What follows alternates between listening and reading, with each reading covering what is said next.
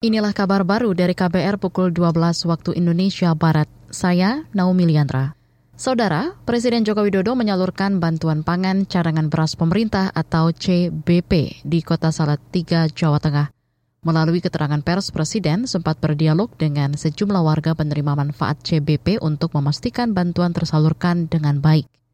Kepala negara mengatakan bantuan beras 10 kg akan diberikan hingga Maret 2024. Jokowi menambahkan bakal mengupayakan bantuan serupa dilanjutkan hingga Juni 2024 sesuai dengan kemampuan APBN.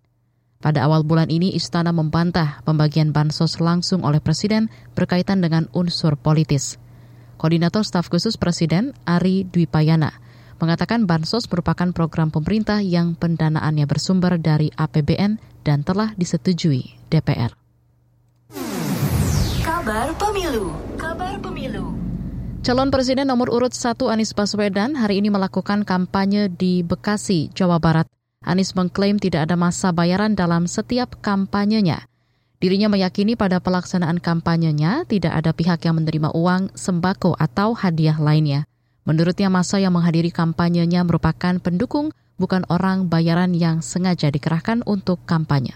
Semua datang ke sini karena keyakinan untuk perubahan. Semua datang ke sini dengan niat yang tulus, datang dengan niat yang ikhlas. Ibu bapak adalah pejuang-pejuang perubahan untuk Indonesia. Dan itu yang membuat kita bangga. Karena kita datang ke sini bukan karena imbalan, bukan karena pembagian rupiah. Itu tadi calon presiden yang diusung koalisi perubahan Anies Baswedan. Komisi Pemilihan Umum KPU menetapkan jadwal kampanye rapat umum digelar selama 21 hari sejak kemarin hingga 7 Februari 2024. Anies Mohaimin dijadwalkan kampanye terbuka di zona A meliputi 13 provinsi kecuali Jawa Tengah. Beralih ke informasi lain, Saudara sebanyak enam keluarga mengungsi akibat terdampak tanah gerak di Rembang, Jawa Tengah. Selengkapnya bersama kontributor KBR. Curah hujan meningkat, bencana tanah gerak di Dusun Dunglowo, Desa Lando, Kecamatan Sulang, Kabupaten Rembang, menjadi sasaran penanganan dari pihak desa. Juanto, seorang warga Dusun Dunglowo, mengatakan sudah ada enam kepala keluarga yang rumahnya pindah dari lokasi tersebut karena kondisi tanah gerak semakin parah.